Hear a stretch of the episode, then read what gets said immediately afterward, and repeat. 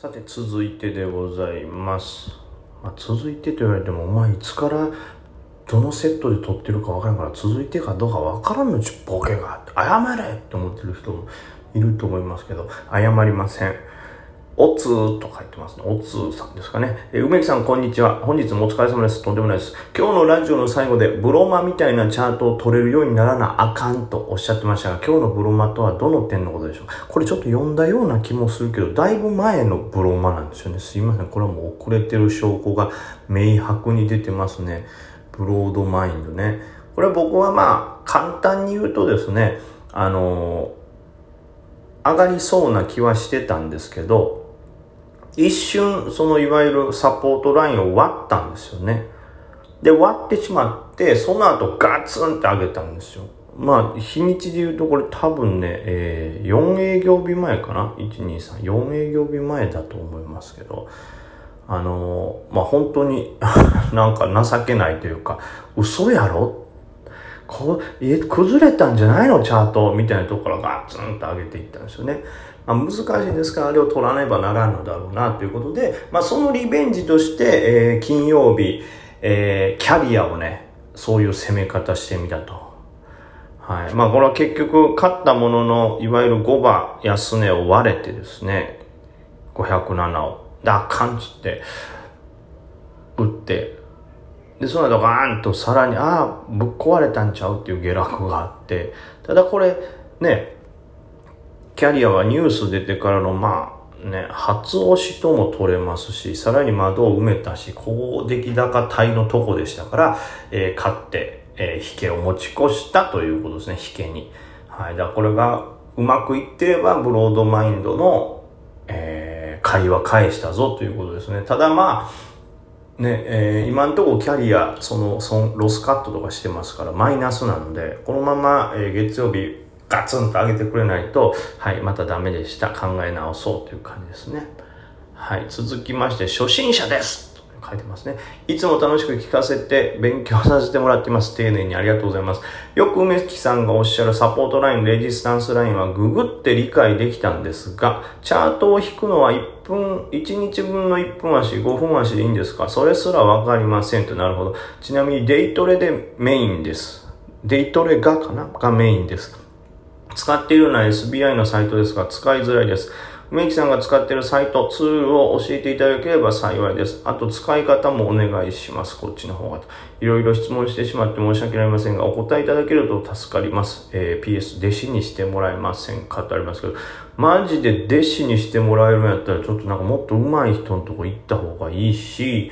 その人がもし OK っていう、めちゃくちゃ上手い人はいいですよ、弟子にしますよってなったら、あの、できればちょっと知り合いの梅木さんという方も弟子にしてほしいって言ってるんで、一緒にいいですかということで、僕も一緒に弟子にしていただけたらなということで、その希望を、はい、初心者です。さんに託しますね。お願いします。さあ、えー、そうですね。まずチャートを引くのにつく使ってるのは、まあ、別に1日分じゃなくてもいいんですけど、まあね、直近そこまでたくさん見れないですから、はい、見れる限りでいいんですけど、僕はチャートはまあ、よく見るのは5分足が一番見ますよね。まあ、というのも、SBI の最初、一番最初5分足っていうことは、まあ、それを見る人も多いだろうというのがまず一つあります。だからまあ5分足のサポとかって結構やっぱり作用しやすいんで、結構注目はしてるかなという感じですかね。あと多くの人も注目してんじゃないかなというので、まあ一番多用するのは5分足ですけど、トータルでは1分足も見ます。はい。1分も5分も見ますね。で、時折15分足も見たりします。で、うーん、なんて言ったらいいんでしょうね、その、ここちょちょっとあれなんですけど、チャートを引くというのが、多分これはサポートラインとかレジスタンスラインってことですよね。チャートを引いてるっていうわけではないのかなと。はい、すいません。もし、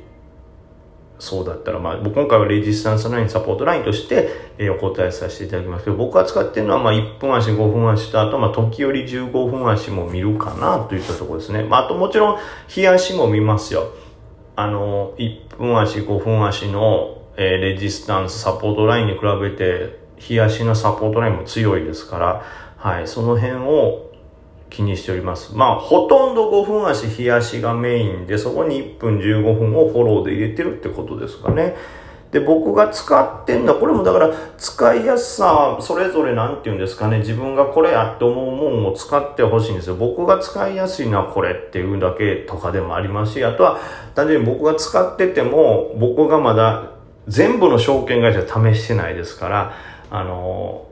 もっと僕の中にもベストがあるかもしれないですけど、僕が基本使ってるのは、まあ、SBI のフル板も使ってます。で、チャート見るのにも SBI も使ってますし、あとは楽天の負けスピと、えっ、ー、と、GMO のスーパー発注くん。で、あとは松井証券さんのも使って、なんか、あ、しまった。なんとなく、なんか、ない？その、松井証券みたいな日本語というか漢字を言うとつい日本人の感覚なのか、さん付けしてしまうという。その結果、今までの SBI、GMO、楽天っていうのが、なんか、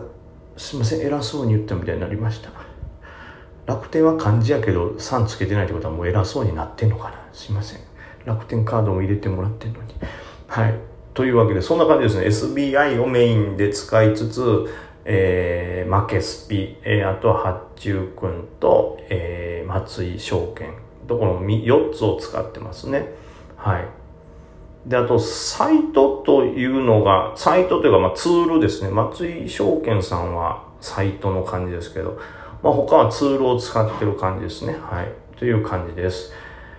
はい。というわけで、これで答えきれてるのかなという感じですね。うん。まあ、本当のね、文面を読むのに本当に初心者だなという感じもわかります。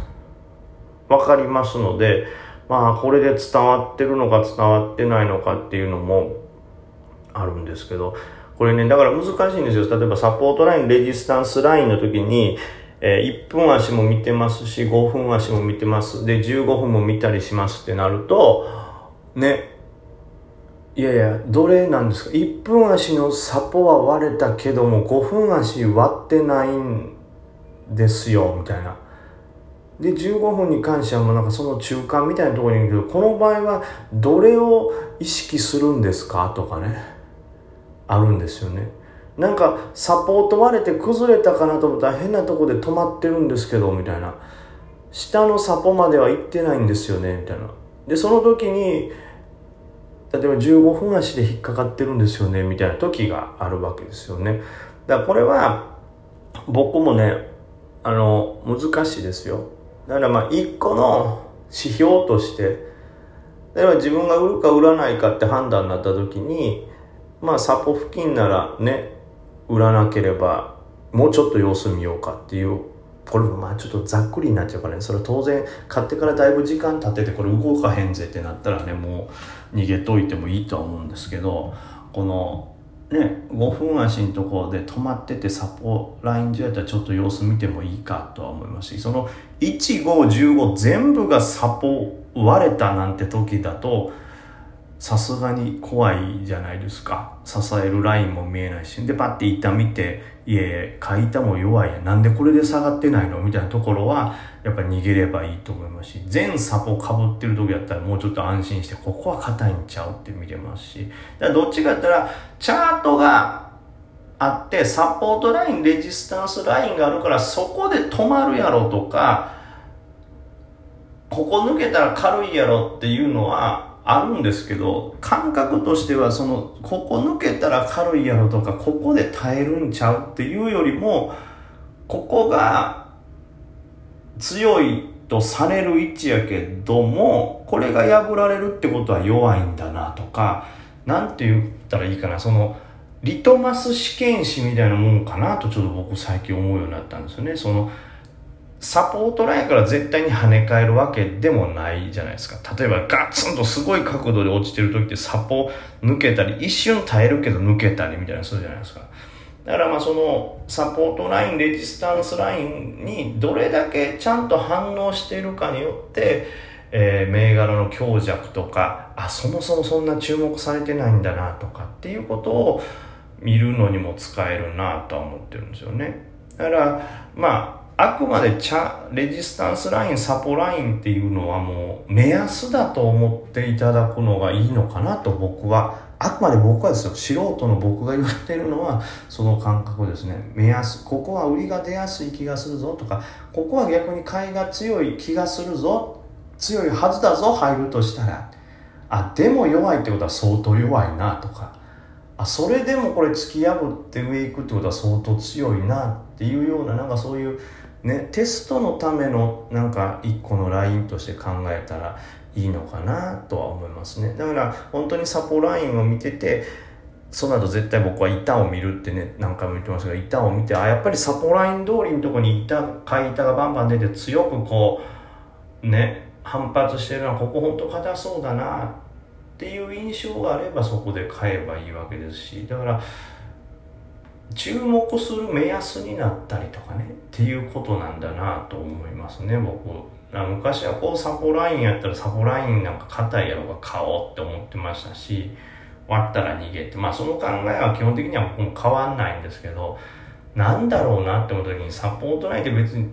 めちゃくちゃ効果があって跳ね返る時もあったら貫いちゃう時もあってでね一体絶対のラインでもないのにこれは何なんだろうなって何なんだろうなと思ったらみんながそういう強い弱いを判断する一個の基準のポイントなんだなという考え方になってますからね。まあまあそれが正しい間違ってるかは本当別多分間違ってます。でもまあ僕はそういう考えなんで今は取引してるよということをねはいまあ伝えられるとちょっとはあ今の僕の捉え方に近いのかなと思います。まあ、近くなったところで僕は結局間違ってるんで、もう正しく間違った方に行くだけですからね。まあ、参考にもせず、本当ざれ言だと思ってくださいね。で、本当重ね重ね言いますが、凄腕の方の弟子になったらすぐ僕を2番弟子にしてください。